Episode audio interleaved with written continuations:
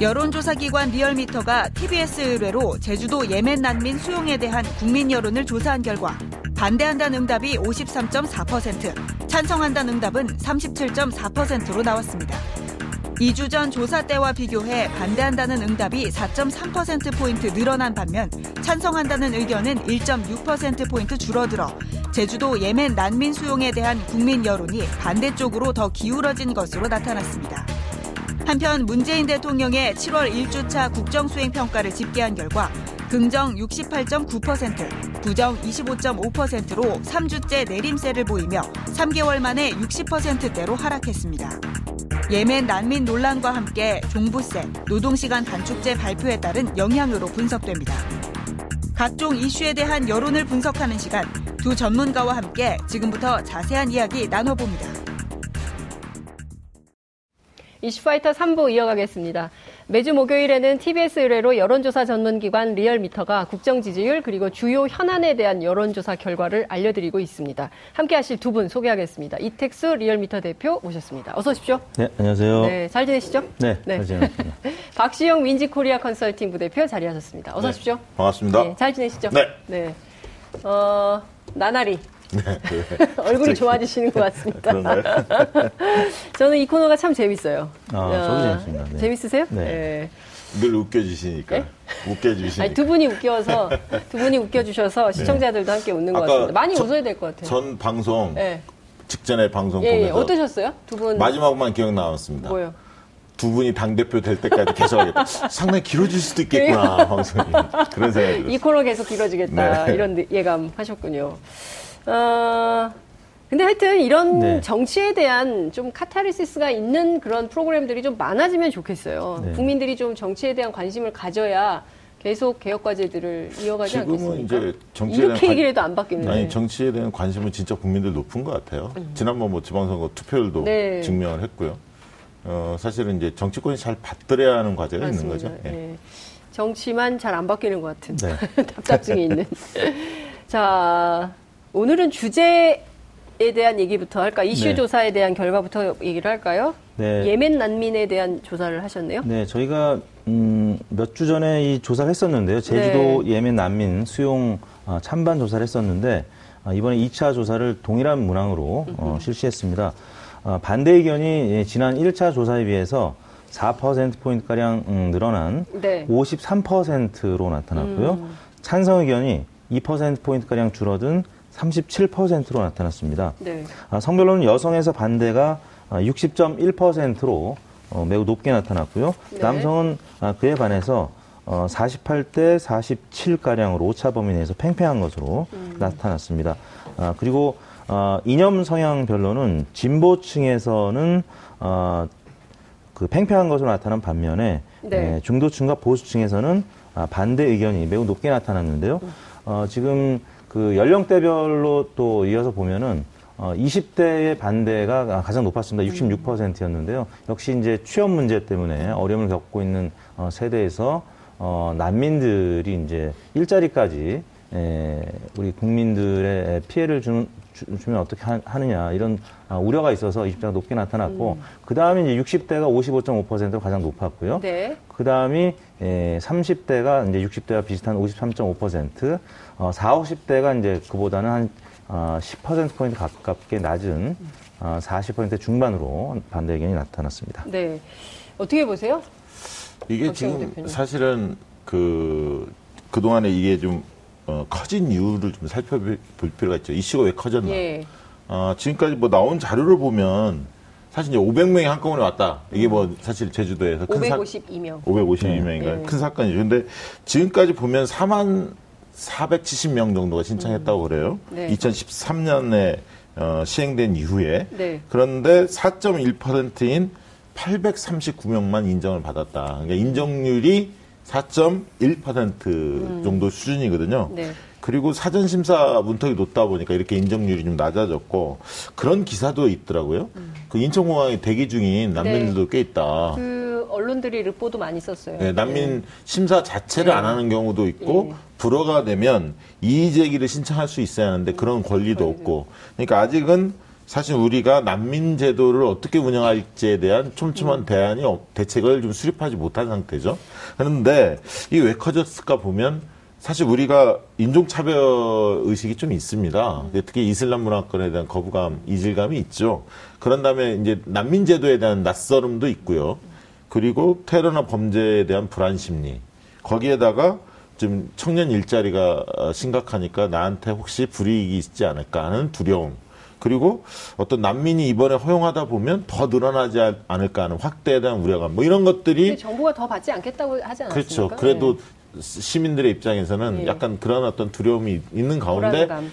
가짜 뉴스가 굉장히. 예, 예, 저는 그게 퍼뜨려졌죠. 굉장히 주- 그 네. 포인트라고 봅니다. 가짜 그렇습니다. 뉴스. 예. 이제 그러다 보니까 이게 어, 지금 보니까 저도 깜짝 놀랐는데 음. 청와대 국민청원에서 이게 62만 건이에요. 네. 청원이. 그러니까 조두순이 그동안에 출소 반대가 제일 높았거든요. 그걸 넘어서고 있습니다.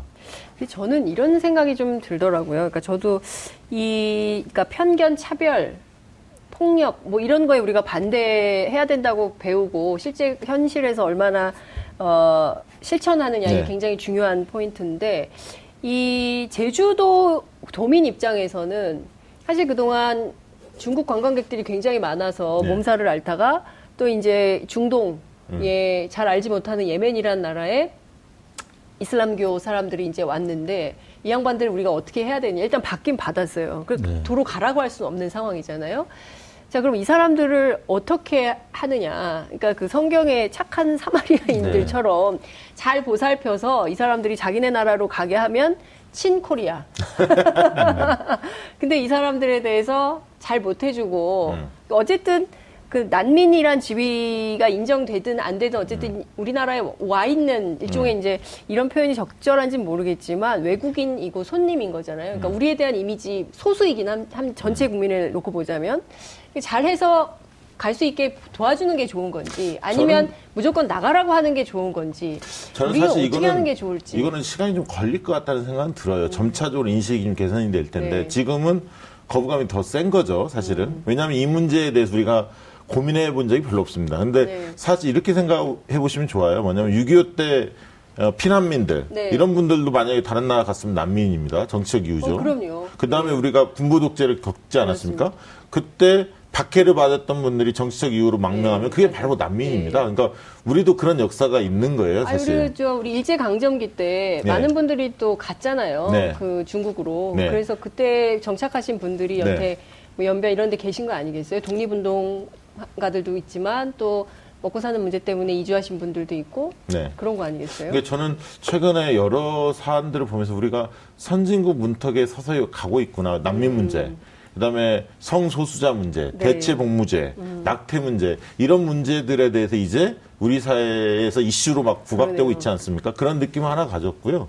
두 번째 이제 최근에 자료를 좀 찾아보니까 이탈리아도 난민을 많이 받아들이지 않았잖아요. 독일이 많이 받아들였고. 근데 이탈리아에서도 연금 공단의 대표가 네. 난민 문제에 대해서 연금 체계를 존속시키려면 음. 난민을 받아들여야 한다. 어. 왜냐하면 생산 인구가 지금 줄어들고 있기 때문에 네. 경제 생산 인구가 줄어들고 있기 때문에 삼 3D 업종이나 이런 음. 데에서는 어떤 난민들이 적극적으로 필요하다. 그런 문제들을 해결하기 위해서 그래서 연금 체계 존속을 위해서 오히려 청년 출신의 난민들, 음. 청년층들 적극적으로 받아들여야 하는 거 아니냐 이런 문제 제기도 있거든요. 그리고 이거는 너무나 그, 그 과감한 도전 제안인 것 같고. 아니, 그러니까 우리 사회에 바로 그렇게 그렇죠. 도입되라는 건 도입하기는 아니고 그런. 식으로 네. 난민 문제에 대해서 이렇게 소극제했던 나라들도 또 전향적으로 나가는 경우도 있더라. 이 시간이 좀 걸릴 것 같아요. 지금은 두 가지인 것 같아요. 그러니까 이것이 어쨌든 이 사람들 불쌍한 사람들이니까 좀 도와줘야 되는 거 아니야라고 해서 제주의 지역에 시민사회 단체들이 도와줬다가 음. 왜 난민들에게 그렇게 하느냐.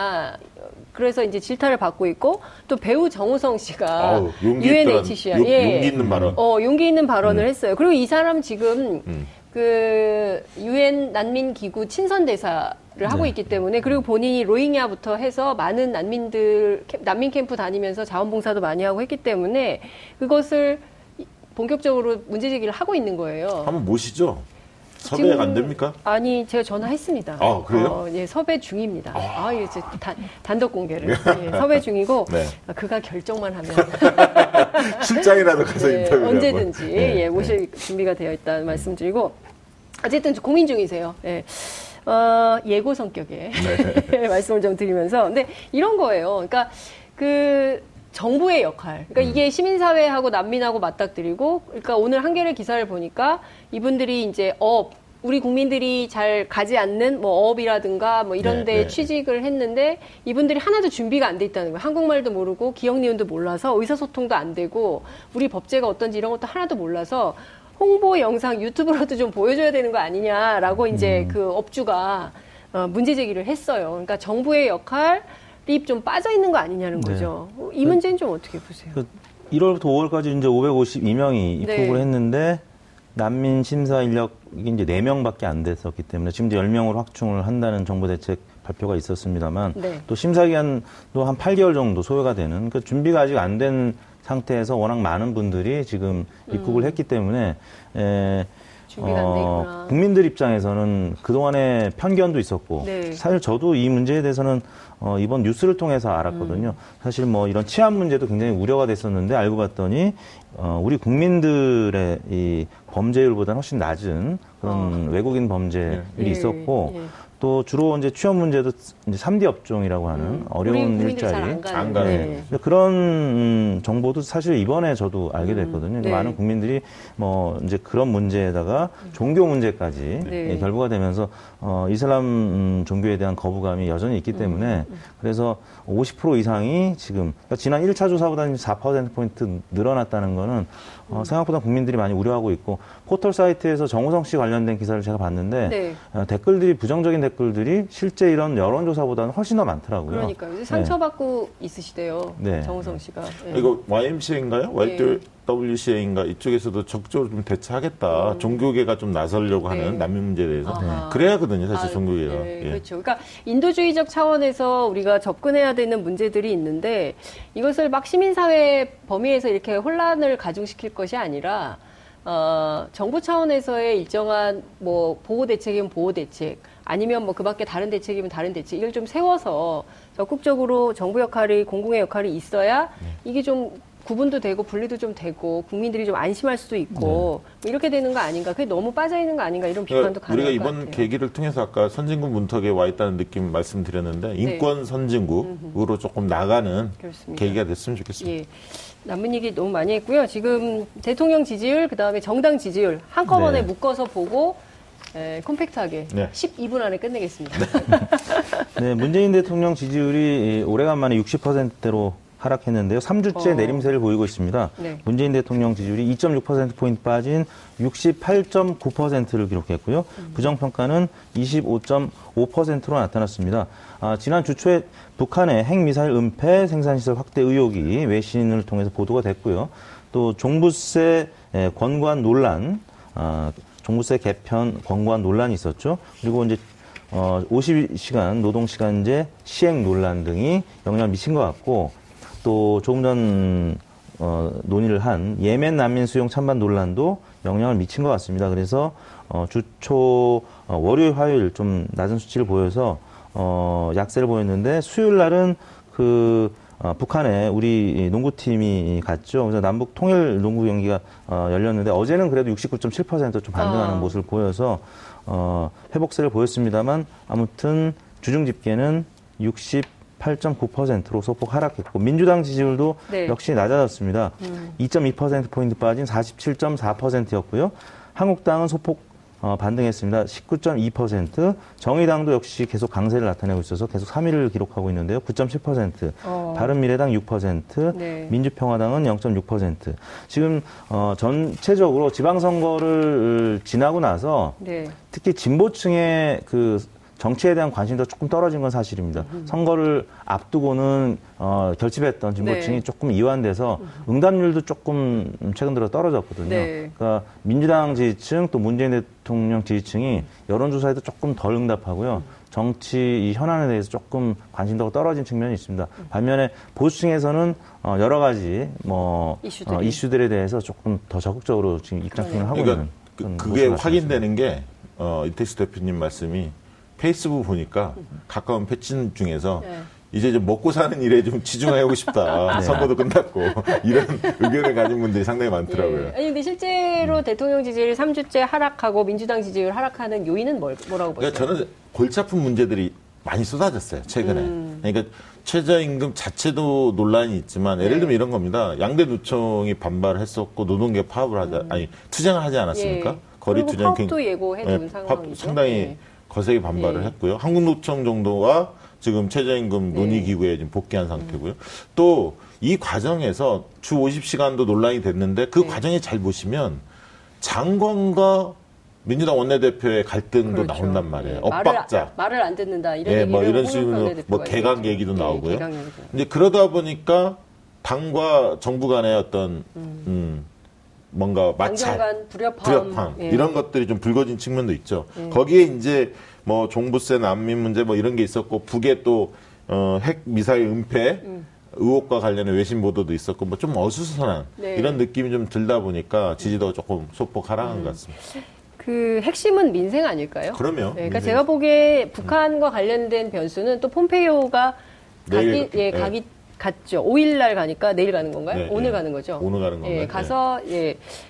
이제 어쨌든 이제 그 문제는 북미 간에 정리해야 될 문제도 있고 이러기 때문에 그거는 논의로 친다 하더라도 보수 언론이 아무리 이슈화하려고 해도 제가 보기엔 결국은 민생 아닌가라는 생각이 좀 들어요. 네. 그러니까 아까 그 예멘 문제도 그렇고요. 네. 지금 이념적인 지도가 조금 바뀌어 가고 있는 것 같습니다. 이제 안보 문제는 어느 정도 보수층에서도 어, 평화 아, 기조를 찬성하는 입장이기 때문에. 음. 네. 근데 이제 생활 정치에 있어서는 어, 아까 예멘 이슈도 민주당 지지층은 또 어, 역시 반대가 좀 음, 어. 팽팽한 것으로 네, 나오긴 네, 네. 했습니다. 반대가 많았거든요. 음. 그러니까 민주당이 그 보수가 워낙 이제 쪼그라드니까 민주당이 중도 보수 어, 화되고 있고 음. 네. 정의당이 이제 너- 넓어진 이 진보 진영을 조금 확 대해 가고 지지율이 좀 높아지고 있는데 네. 뭐 그러다 보니까 어, 이 생활 정책과 관련해서 여러 가지 지표들이 지금 안 좋게 나타나고 있거든요. 네. 고용률도 오늘 발표됐습니다만은 OECD보다 지금 이제 아래에 있는 것으로 계속 나타나고 있고 출산율 문제, 음. 네. 또 취업률 문제, 주 52가 문제 뭐 음. 등등 때문에 지금 문재인 대통령 입장에서는 생활 정치 현안과 관련해서 어, 중도층, 보수층을 다 이제 그 만족을 시켜야 되는데 음. 네. 좀 그러기 어려운 상황인 거죠. 자, 아까 이택수 대표님께서 민주평화당 지지율 0.6%라고 하셨는데 0.6% 올라서 2.9%라고 네. 정정을 네. 하겠습니다. 네. 네. 그 제가 보기에 이제 아까 그 네. 당정 간의 불협화음 말씀하셨는데 저는 사실 그 대통령 직속 재정개혁 특별위원회가 어제 발표한 안 있지 않습니까? 예. 조세 개혁 예, 관련해서 이제 거기에 이제 그 임대 음. 그 다음에 또 하나는 금융, 이 소득 예. 두 가지 소득에 대해서 원래 발표가 될 거라고 생각 안 했는데 이게 상당 폭으로 오르고 그 다음에 이제 원래 예고됐던 종부세는 미미한 수준으로 발표가 됐던 겁니다. 근데 이것을 오늘 신문을 보면 김동연 부총리가 뒤집었어요. 네. 그래서 기재부에서 그렇게 안 한다. 그렇기 때문에 사실 대통령 직속 재정개혁 특위에서 발표한 안이 표류할 가능성이 매우 높아진 거예요. 그러니까 그러니까, 뭐 이게 정책 자체가 지금 네. 계속 흔들리고 있는 게 국민들한테 보이죠. 보이는 게 이게 지지율 하락의 요인은 아니었을까요? 있죠. 저는 있다고 봅니다. 그러니까 김동연 부총리가 내일 발표하죠. 그 문제를 네. 최종적으로 확정한다고. 그러니까 금융소득이나 이런 부분들에 대해서는 내년도로 네. 연기하겠다. 뭐 이런 입장들을 가지고 있는 것 같아요. 내일 어떻게 발표될지를 좀 지켜봐야 할 것 같고요. 네. 어, 이번에 이제 발표한 것 중에서도 김, 김동연 부총리가 이제 최근에 이제 경제 현안이 워낙 많으니까 음. 언론 인터뷰를 자주 하고 계시는데 주 50시간 근로제도 도입과 관련해서 이런 얘기를 했어요. 고위 당정청 회의를 마치고 난 다음에 네. 올해 연말까지는 계도 기간을 좀 설정하겠다. 그렇죠. 그래서 6개월 제도가 정착되는 거에 목표를 우선적으로 두겠다. 이렇게 이야기하면서 논란거리를 하나 만들었습니다. 뭐냐면 ICT 업종 네. 주로 이 벤처 기업들이죠. 네. 아이 정보통신 이 업종의 경우에는 긴급 장애 대응 업무가 많다. 서버 다운이라든가 해킹이라든가 음. 그렇죠. 그렇기 때문에 특별 연장 근로를 인가하겠다. 이렇게 밝혔거든요. 그러다 음. 여기 보니까 맨날 특별 연장 근로 하고 있어요. 그렇죠. 이, 만약에 이 긴급 대응 사태가 있으면 비상근무 체제로 돌입하거든요. 그리고 네. 맨날 밤, 밤샘 근무를 하거든요. 그런데 네이버 노조가 입장을 발표했어요. 뭐라고 했냐면 우리 늘 그렇게 하고 있다. 네. 그리고 이제 선택 근로제 도입과 관련해 사측과 뭔가 논의 중에 있는데 예. 부총리께서 이렇게 나오시니까 후퇴한 안을 얘기하니까 곤혹스럽다. 당황스럽다. 바- 예, 반발했죠. 예. 그래서 저는 이 아무래도 이제 관료분들은 좀 이렇게 단계별로 시행하는 거를 많이 선호해요. 음. 급작스러운 변화보다는 물론 정책을 할 때 꼼꼼히 준비해봐야 합니다. 네. 이 역, 역기능 같은 게 그렇죠. 늘 있거든요. 그래서 보수적 어, 관점에서 예. 보수적 예. 관점에 체크하는 건 맞는데 네. 좀 사전에 충분히 좀 조율을 내서 네. 한 목소리가 나올 필요는 있다는 거예요. 그러니까 이게 지금 이것을 하는 이유는 어쨌든 최저임금 인상도 중요하지만 뭐 어, 최저임금 대상이 아닌 이를테면 70대 이상의 노인 빈곤 가구에 대한 에, 에, 복지 대책 네. 이게 최저임금 올린다고 해서 이분들 대상이 아니기 때문에 소득 하위 20%에 해당하는 분들 말이죠. 그러면 이분들에 대해서 재정 어떻게 할 거냐? 그러면 그 재정 대책을 세워야 되는데 그런 차원에서 여기서 대책을 냈는데 정부가 음. 안 받겠다 이렇게 해버리면 그러면 어떻게 하자는 것인지에 대한 물음표가 또 찍히는 겁니다. 논란은 가중되고 그렇지 않을까요? 네. 저 이제 이번 주 같은 경우는 이제 당청 지율이 보수층, 중도층에서 빠졌는데 네. 어, 어제하고 오늘 또 보- 언론을 보면은 이제 진보 매체에서 네. 음. 그런 부분 어, 이 개편안이 이 서민들이나 또 진보층을 그 아우르는 음. 그런 정책이 못 되고 있고 기대 수준이 훨씬 못 미쳤다 이런 평가들이 나오고 예. 있기 때문에 김연아 의원도 뭐 네. 비겁한 개혁안이라고 얘기했던데. 그러니까 그래서 이번 주. 예. 중후반은 오히려 진보층에서 좀 지층 이탈할 가능성이 좀 있어 보이는데요. 음. 네. 여하튼 지금 당청 지지율이 여전히 그럼에도 불구하고 높은 상황이기 네. 때문에 좀 개혁 드라이브를 강하게 걸 필요가 그렇죠. 있, 을것 같습니다. 예. 최근에 주목을 끈 네. 이슈 중에 하나는 대통령이 그 교복에 대해서 여학생들 예, 예. 지적을 했어요. 저는 그 굉장히 공감합니다. 저도 굉장히 엄마로서. 공감합니다. 예. 그러니까 국민청원제도 예. 그 예. 게시판에 예. 국민청원 게시판에 많이 올라왔던 내용인데 너무 지금. 소화가. 안 돼요, 애들이. 소화가 안 된다. 그다음에 이게 너무 끼어. 예. 그 잘하시면 교복은 학교장이 예, 결정하잖아요. 교복을 자유화하는 데도 있고 대부분 교복 맞습니다. 차- 착용을 하는데 네. 이게 좀 생활복 중심으로 반바지나 이렇게 네. 좀 어. 아이들이 편하게 네. 그리고 겨울에 있잖아요 네. 추운데 많아요 학교가 네, 맞아요. 근데 패딩도 못 입게 하는 학교들도 많습니다. 그래요? 예, 저는 그런 글도 많이 읽어봤거든요. 그러니까 좀 전향적으로 나왔으면 전부 좋겠어요. 김밥 행렬이 겨울에는. 네. 어쨌든 제가 보기에는 그런 생활 민생 이슈들에 대해서 좀 대통령 지지율이 높으니까 네. 민생 현안을 좀 국민 다수가 동의하고 지원하는 방향으로 좀 힘을 좀 가지고 가져가야 되는데 질타한 거예요. 그러니까요. 정신 차리고 열심히 하자. 아하. 그 얘기입니다. 이 얘기는 이걸 딱 집어서 얘기한 거는 예. 국민청원 게시판에 많은 좋은 개선안들 요구 사항이 올라오는데 예. 너희들 보지 뭐 않지? 않느냐, 뭐 아하. 하고 있냐 이거 질책하는 겁니다. 그렇군요. 그럼 바뀌 바뀌겠네요. 좀 바뀔 겁니다.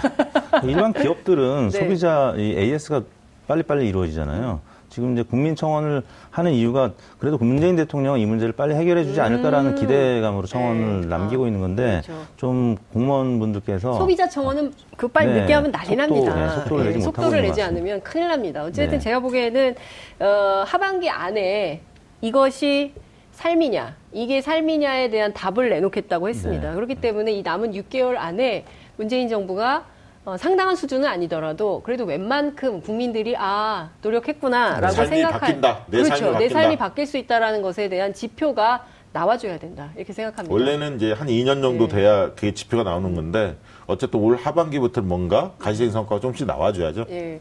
민주당 부엉이 모임하고 당대표 선거 얘기를 해야 되는데 네. 못하게 됐습니다. 이해찬 전 총리 나옵니까 안 나옵니까? 지금 분위기는 원래는 이제 반반이었는데 네. 나오는 쪽으로 조금씩 기울어가는 것 같아요. 특히 이제 원래 김부겸 장관이 음. 네네. 불출마하면 본인이 나설 의향이 상당히 있다. 이게 네. 이제 이해찬 총리 측의 이야기였거든요. 네. 근데 지금 김부겸 장관이 나오기가 조금씩 어려워지는 게 아닌가. 그래서 저는 시간은 이해찬 편이다. 어, 이런 느낌이 듭니다. 어, 제목을 실제- 시간은 이해찬 편이다. 김부겸 장관이 만약에 안 나오면 이해찬 어, 전 총리의 당선 가능성은 조금 더 높아진다고 보거든요. 네. 그렇다고 하면은 이해찬 전 총리의 출마 가능성은 어, 여전히 크다 이렇게. 그러나 볼 다만 의원들의 비토 정서도 좀 있거든요. 사실 아. 그걸 뛰어넘어야지. 그렇군요. 네. 아까 송영길 의원님도 사실 하고 싶은 마음이 상당히 있었던 것 같은데 아, 지켜보겠습니다. 오늘 말씀 여기까지 듣죠. 고맙습니다. 감사합니다. 오늘 이슈파이터가 준비한 내용은 여기까지입니다. 내일은 축구 국가대표 골키퍼의 전설이죠. 꽁지머리로 유명한 김병지 전 축구선수 그리고 더불어민주당 김현권 의원 출연하시고요. 아, 뿐만 아니라 북미 대화 이슈가 큰데요. 어, 정욱식 평화네트워크 대표 진희관 교수 모시고 함께 하겠습니다. 어, 오늘 고맙습니다. 내일 뵙겠습니다. 감사합니다.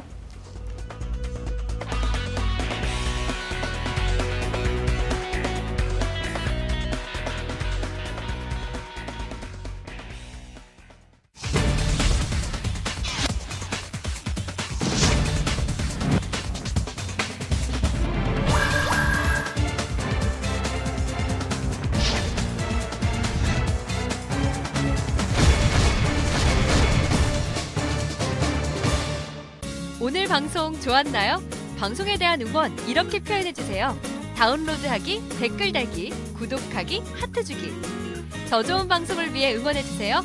다운로드하기, 댓글 달기, 구독하기, 하트 주기. 기억하셨죠?